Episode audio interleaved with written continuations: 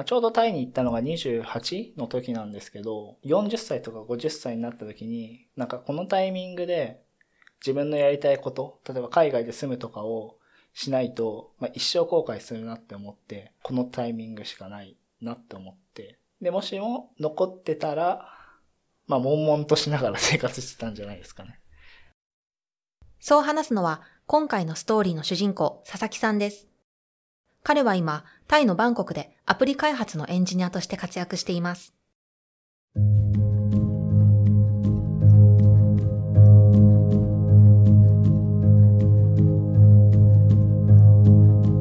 こんにちは、森まりのです。ベンチャーキャピタル KVP でアシスタントを担当しています。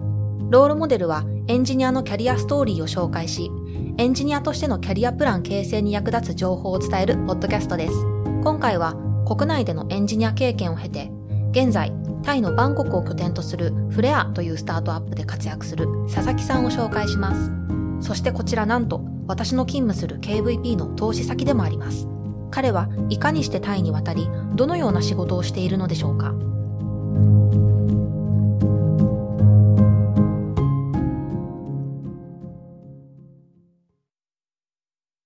バンコクのフレアっていうスタートアップで働いている佐々木です。で、メインは iOS と Android アプリの開発をやってます。エンジニアは僕含めて3名ですね。従業員は20名ぐらいですかね。3、4割日本人ですね。そんな佐々木さん、バンコクに渡ることになったのは、とある出会いがきっかけでした。そのタイで新規事業をしたいっていう人に会って、まあ、その人に会った時に、えっと、頭の回転早くて、なんかビジネス戦闘能力がすごい高いなと思って、まあ、その人と一緒に新規事業を作りたいなって思ったんで、まあ、タイに決めました。あその方とは、 Wantedly で、あの、新規事業の募集をしてたんで、まあ、そこに応募して、で、テレビ電話をして話したって感じですね。そのテレビ電話の相手が現在の会社、フレアを立ち上げた代表、神谷さんでした。その時の彼の熱量に惹かれたと言います。特に響いたのは、神谷さんが思い描くビジョンでした。なんかどういうプロダクトを作ろうとしてるのか、でそのプロダクトを作って、こうどういう影響があってどういうマネタイズにするのかみたいなところまですごい考えられて、なんかそういう可能性があるなって思ったからですね。とその人は日本人なんですけど、タイで会社を起こしてて、で、僕の会社はビジネスチームとエンジニアは日本人で CS とかデザイナーとか営業はタイ人なんですけど、東南アジアで稼ごうみたいな 集団ですね。彼は日本ではどのようなキャリアを積み重ねたのでしょうか？就職先は IT 企業がいいなって思ってて、で、いろいろ内定をもらった中で、まあ実際内定者懇親会に出て、そこで一緒に受かった同期を見て決めようと思って、で、サイバーエージェントの内定者懇親会に行った時に、まあ同期とか、社員の人とかが一番その自分に近しいというか、一緒に仕事をして楽しそうだなと思ったんで、まあサイバーエージェントに入社することにしました。基本的に、僕はものづくり好きで新規事業を作りたいって思ってたんですけど、まあ同期もみんなその鼻息荒いというか、その新規事業を作りたいとか、起業したいとか、俗に言う意識高い人たちというか、なんかそういう人たちがいて、自分も刺激されて成長できそうだなって思いました。というのも、佐々木さんは学生の頃からアルバイト先でアプリ開発にのめり込んでいたのでした。先輩が起業したまあ、スタートアップで働いてて、まあ、そこで何でもいいから自由に iPhone アプリ作ってくれっていう形で、まあ、アプリを作ってましたね。昼間講義に出て、夜から朝までずっと一軒家とか借りてたんですけど、まあ、その一軒家に泊まり込んで開発をして、朝になったらちょっと仮眠をして、まあ、大学に行くみたいな生活をしてました。で、アプリとかを作るときは、1位から200位ぐらいまでのアプリはもう全部ダウンロードして、で、触ってみて、で、僕は結構分析するのが好きなんで、まあ、どういうアプリが流行りそうなのかっていうのをすごい分析して、まあ、作ってました。当時、カジュアルゲームみたいなのをみんなで作ってたんですけど、僕が作ったアプリの中で一番ヒットしたのが、パンツアウェイってやつなんですけど、20万ダウンロードとかされて、無料ランキングもトップ10ぐらいに入って、まあ、その影響で、その就活は全然苦労しなかったですね。トントン拍子でサイバーに内定も決まり、いざ入社。新規事業の部署に配属されます。そこでいきなり挫折を味わったと彼は言います。新卒は僕一人だけで、周りはもうすごいつよつよエンジニアに囲まれて、自分とつよつよエンジニアのスキルの差みたいなのに、まあ、愕然として、まあ、苦労しましたね。お昼とか、なんかちょっとシェアハウス住んでたんですけど、シェアハウスに一回戻って自分の部屋でお弁当を食べながらアニメを見てリフレッシュしてまた会社に戻るみたいな感じでこうメンタルを保ちつつ夜遅くまで働いていかに先輩に追いつくかみたいな感じで苦労しました。でもまあその新規事業部はまあクローズしちゃってで次になんか子会社の立ち上げメンバーっていうことでえっと、動画の SNS を作りました。で、それもクローズしちゃって、次また子会社で動画のストリーミングサービスの会社立ち上げるってことだったんで、まあ、そこに入ったんですけど、そこもクローズしちゃって、なんか僕ほど新規事業を経験した同期エンジニアいないんじゃないかってぐらい新規事業を作ってクローズするっていう、まあ、途中でちょっと呪われてるんじゃないかなって思いましたけど。この経験で佐々木さんはさらに成長します。で、子会社で立ち上げたところで、スクラムマスターというか、マネジメントみたいなのも経験させてもらって、で、基本僕よりみんな年上とかだったんですけど、まあ、そこでも、もう辛労がすごくて、本屋で嫌われる勇気って本買ったりとか、そういう心理系の本を買って、自分のメンタルを保ってました。で、最後は、えっと、マッチングアプリのタップル誕生で、まあ、働いてて、で、まあ僕がいた時はペアーズよりも売り上げが1位になったんで、まあちょっとは呪われてないんじゃないかなってその時に思いました。マッチングアプリっていう市場がやっぱり伸びてたからかなって思います。で、その伸びてるところでサービスを作って、まあ運が良かったのかなって思いますけどね。かつまあ、そのタップルで働いてるメンバーとかも、すごい分析して、で、いろんな施策とかをして、PDC へこう回しまくってたんで、入社してから5年が経った時、環境を変えるため転職を決断します。サイバーエージェントでやりたいことがなくなったっていうのが大きいかなと思ってて、まあ SNS 作ったり、マッチングサービス作ったり、動画ストリーミングサービス作ったり、もう成長と経験は積めたかなと思ってて、で、かつ、サイバーエージェントでこういくら頑張っても、その見返りって少ないんですよ。それだと、その自分事として仕事頑張れないなと思ってて、だったらその、まあ、ストックオプションとかをもらえるようなスタートアップで働いた方が、まあ、ストックオプションってほぼ紙切れ同然だとは思うんですけど、まあ、ストックオプションで一括千金狙えるみたいな、まあ、目標があることで仕事、仕事頑張れるんじゃないかなと思って、まあ、転職してスタートアップに行こうって思いました。サイバーエージェントには5年間いたんですけど、まあ、またその新卒に戻った時も、まあ、入社したいなって思うぐらい、すごい成長させてもらえて、いろんな経験を積めたと思ってます。こうしてバンコクに渡ることになります。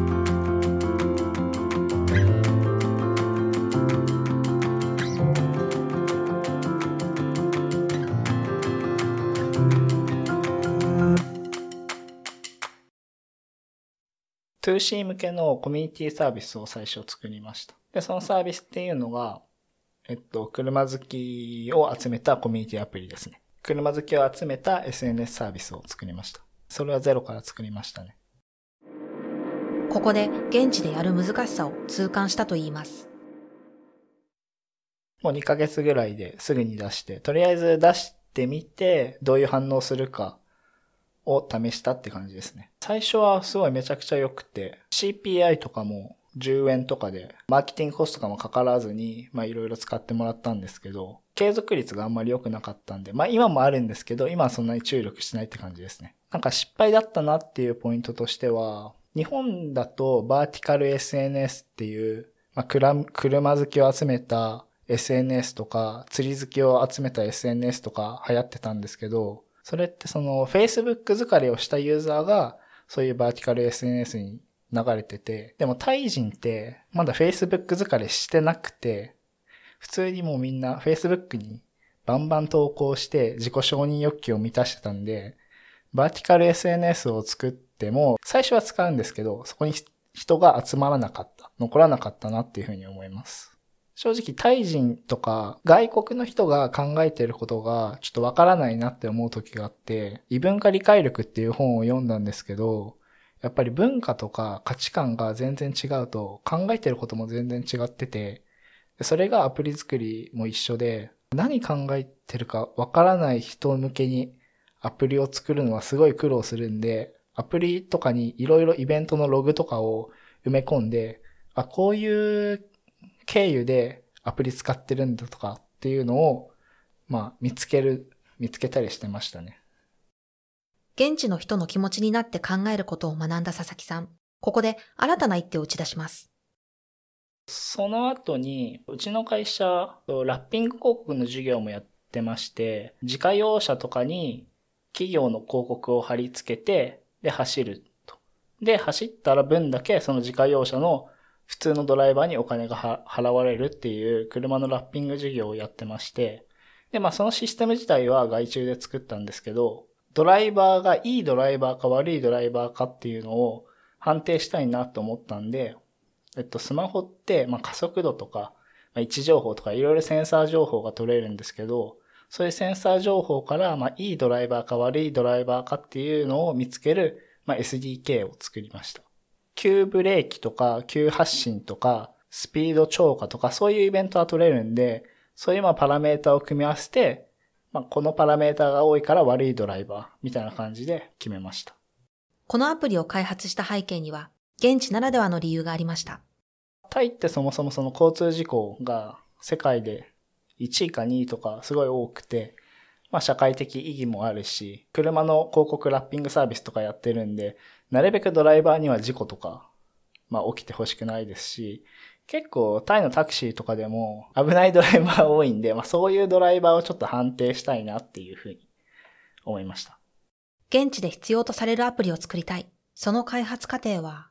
実際にタイ人のスタッフの車を使って危険な運転をしてみたりとかして、まあ、その生のデータを集めに行ったことがすごい大変でしたね。まあ、実際の車のデータないと、やっぱりそもそもイベントどうなってるのかわかんないんで、タイ人のスタッフの車で誰も走ってないようなところ、道路に行って、急発進して、急ブレーキして とか、そういう風にやって、まあ、データを集めました。すごい気持ち、酔って気持ち悪くなりました。こうした努力の末、完成した SDK を使ったプロダクトを作ります。駐在員のドライバーの勤怠アプリっていうのを作りました。タイにいる駐在員の方って基本的にはドライバーがいて、で、そのドライバーの勤怠管理っていうのが今まで紙でやってたんですけど、まあ、それをスマホでできるっていうサービスですね。で、プラスそのスマホのアプリに今 SDK を入れてて、ドライバーの勤怠管理をしつつ、そのドライバーのスコアみたいなのを出して、まあ、いいドライバーか悪いドライバーかっていうのを判定するようにしてます。この勤怠アプリが徐々に広がりを見せてきています。今だと、まあ、タイの他に、インドネシアとミャンマー、あとカンボジアでも使われようとしてますね。自分が作った勤怠サービスを自分とは全く違う国のタイ人とかミャンマー人とかがなんか使ってるっていうのは不思議な感覚だしすごい嬉しいなとは思いますね当面の間このプロダクトを成功に導けるよう頑張りたいと言います今の一番のそのやりがいというかモチベーションになってるのは作ったプロダクトで会社を大きくしたいっていうのがありますね。で上場とかバイアウトとかをしてで自分のストックオプションを行使したいんで頑張ってるって感じですね。佐々木さんが今感じているタイでビジネスをやるメリットとは何でしょう？担当直入に聞いてみました。シリコンバレーで起業して一旗あげるよりも東南アジアで起業して一旗あげる方が、まあ、確率は高いのかなと競合がいないっていうのはすごいいいかなと思ってます。例えばアメリカでビジネスをやろうと思った時に、もうめちゃくちゃ強い競合ばかりの中でやらなきゃいけないとは思うんですけど、まあ、東南アジアは競合がいないんで、その分勝てるチャンスがあるかなって思ってます。まあ、マーケット、もちろん日本に比べたら少ないんですけど、まあでもそれでも上場できるぐらいのマーケットはあるというか、ビジネスとして全然一旗開けるぐらいのマーケットありますね。また、東南アジアのタイを選択したことにより意外なメリットもあったそうです。タイにいると、まあ、会社以外でもやっぱりタイで起業している日本人同士のつながりみたいなのもあって、あとエンジニアのコミュニティをやっているガオガオっていう会社を立ち上げた手島さんって人がいるんですけど、まあ、その人とか、まあ、普段出会えないようないろんな人に会うことができますねいろんな業種のエリートと言われる駐在員と友達になれるんですよ。なんで商社マンとかあと銀行とかメーカーとか自動車とか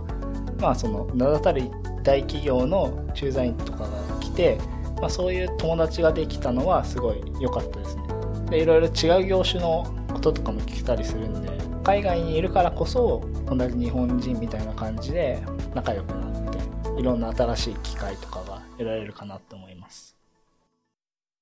安定した生活をしてタイに行ってスタートアップで働くという選択を今どう感じているのでしょうか？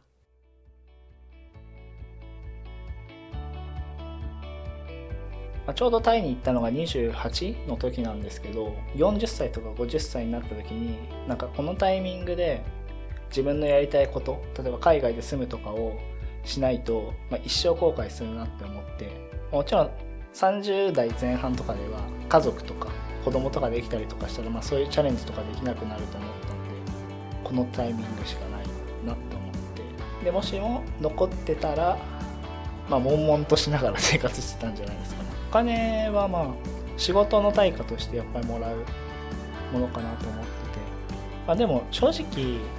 まあ、お金はもうこれ以上いらまあ多い多ければ多い方がいいんですけど使うところもないんで、まあ、それよりももっと面白いことしたいみたいな方が大きいですね。タイに移住して丸2年。今後は日本にも拠点を持ちタイと日本を行き来する働き方にも変わっていくそうです。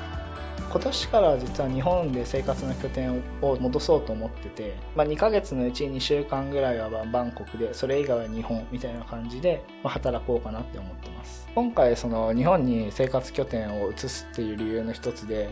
日本人エンジニアをもうちょっと増やそうかなと思っててでうちの会社だと、まあ、リモートワークでどこでも働てよくて。で、まあ、23ヶ月のうちに、まあ、2週間とか3週間ぐらいコアウィークみたいなのを作ってその時だけはバンコクにいてもらえて一緒に開発はしてもらえばいいんですけどそれ以外のところはリモートワークでいいんで、まあ、そういう海外のスタートアップでたまにバンコクにも行けるよってところで働きたい人がいればぜひ応募してほしいですね。自分事として動け働ける人がいいかなと思ってて言われたことをするんじゃなくて自分で考えて仕事をできる人がいいですね。最後に今後の目標について聞いてみました。なんか結構夢なのが電車に乗ってて隣の人の携帯を覗いた時にその隣の人の携帯で使ってるのが自分が作ったアプリとかだとすごい嬉しい気持ちになるなと思っててそういうことがしたいですね佐々木さんの開発したアプリが世界中で使われる日も近いかもしれません。この番組はポッドキャストプロダクションピトパのオリジナルコンテンツです。番組の感想リクエストは詳細欄のリンクよりお待ちしてます。それではまた次回お会いしましょう。